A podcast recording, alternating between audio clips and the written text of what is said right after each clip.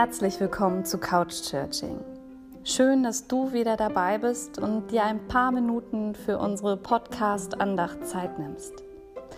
Mein Name ist Susanne Kropf und ich bin Pastorin in der Christuskirche in Hamburg-Othmarschen. Wir feiern diese Andacht in Gottes Namen, im Namen des Vaters und des Sohnes und des Heiligen Geistes. Amen.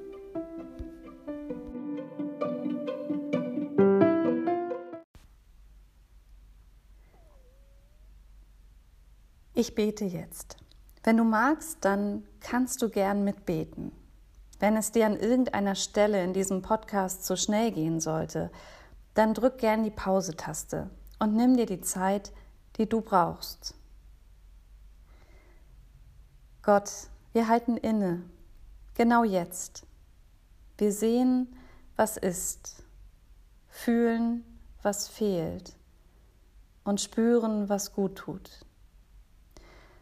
Höre uns und sei bei uns mit deinem Segen. Amen. I can't breathe. Bilder und Worte, die mir seit einer Woche nicht mehr aus dem Kopf gehen. Danach Demonstrationen in den USA. Häuser und Autos brennen. Tagsüber ist es meist friedlich. Ich sehe auch, wie Polizistinnen und Polizistinnen sich mit Demonstrantinnen und Demonstrantinnen solidarisieren. Nachts hingegen wandelt sich das Bild oft. In den sozialen Netzwerken sehe ich verschiedene Hashtags. Einer davon lautet Black Lives Matters und ich sehe viele, viele schwarze Bilder. Das alles ist für mich unvorstellbar. Die Tat an sich, dass Menschen anderen Menschen so etwas antun können, wozu Menschen fähig sind. Ich verstehe es nicht. Ich verstehe nicht, warum ein anderer Mensch wegen seiner Hautfarbe diskriminiert wird oder zu Tode kommen muss. Verstehe nicht, warum sich manche Menschen als wertvoller erachten, weil sie eine andere Hautfarbe haben. Ich sehe die Wut und die Verzweiflung, die sich auf den Straßen in den USA breit macht, und ich kann diese Verzweiflung nachvollziehen. Dabei bin ich ausdrücklich gegen jegliche Form von Gewalt.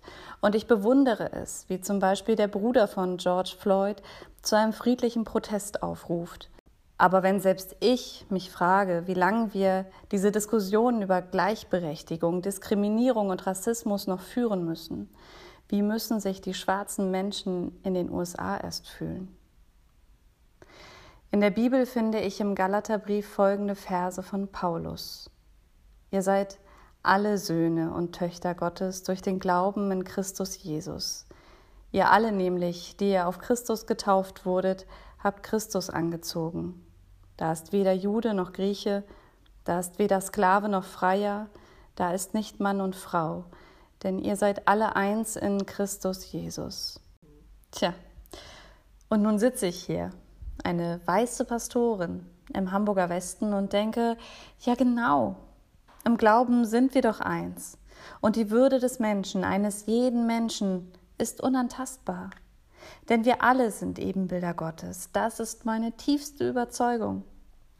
Die Sprengkraft, die diese Verse damals für Menschen gehabt haben muss, die nichts anderes kannten als eine strenge Hierarchie und ein starres System, in dem für viele Menschen Unterdrückung und Diskriminierung Alltag waren, ist für mich heute gar nicht nachvollziehbar.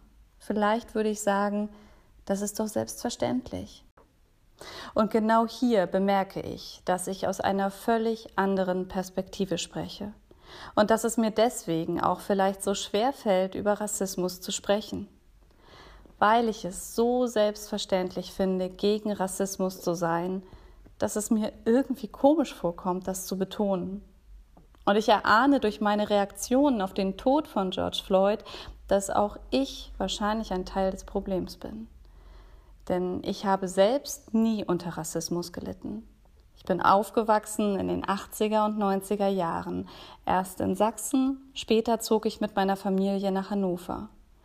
Hier lernte ich Liza kennen, die ihr ja auch schon mal gehört habt hier. Liza ist Griechin und war somit der erste Mensch, den ich kennenlernte, deren Eltern nicht aus Deutschland kamen. Ansonsten hatte ich keinen Kontakt zu Kindern mit nicht deutschen Namen oder nicht weißer Hautfarbe. Auf meinem altsprachlichen Gymnasium gab es zu meiner Zeit kaum ausländische Mitschüler oder Mitschülerinnen, worauf die Schule auch durchaus stolz war. Als Kind habe ich nicht Schaumküsse gesagt und das auch nicht schlimm gefunden. In Stadtviertel, in denen mehr ausländische Menschen lebten, kam ich eigentlich nie. Ich sah Filme, in denen schwarze Menschen Sklaven waren oder in Horrorfilmen meistens zuerst starben.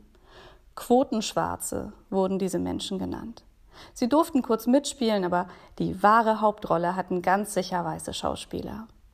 Ich sah im Fernsehen schwarze Menschen singen und tanzen und hörte dann häufig Kommentare wie das können die wirklich gut, das haben die im Blut. Und ich sah, wie Michael Jackson, den ich zutiefst bewunderte, immer blasser und weißer wurde. Kontakt zu ausländischen Mitmenschen hatte ich höchstens bei der Pizzeria nebenan.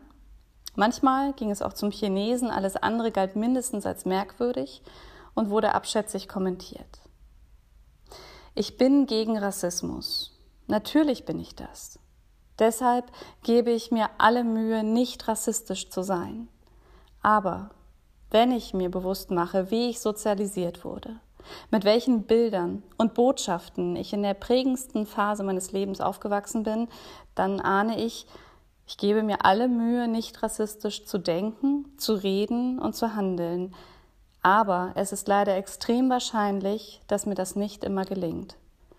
Vor einigen Wochen erst habe ich das bei mir selbst erlebt. Dazu eine kurze Erklärung.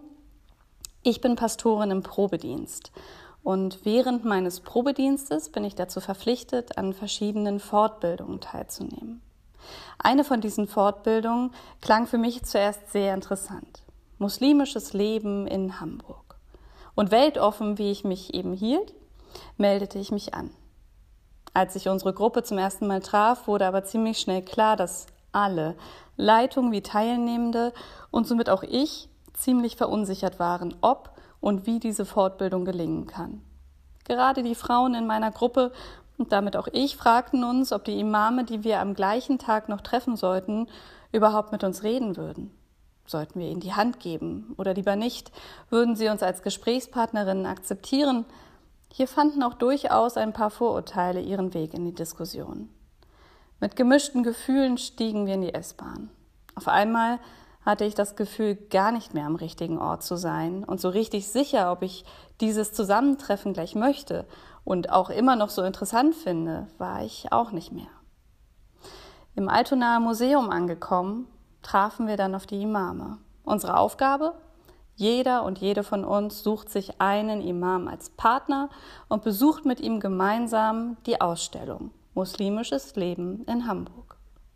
Die Angst und die Scheu, die waren auf beiden Seiten sehr groß.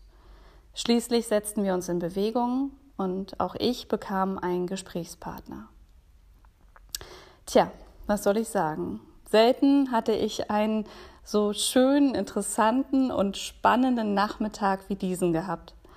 Ich habe in kürzester Zeit so viel gelernt. Ich konnte aus meinem Leben erzählen und bemerkte schnell, wie bei uns beiden die Ängste und die Hemmungen kleiner wurden.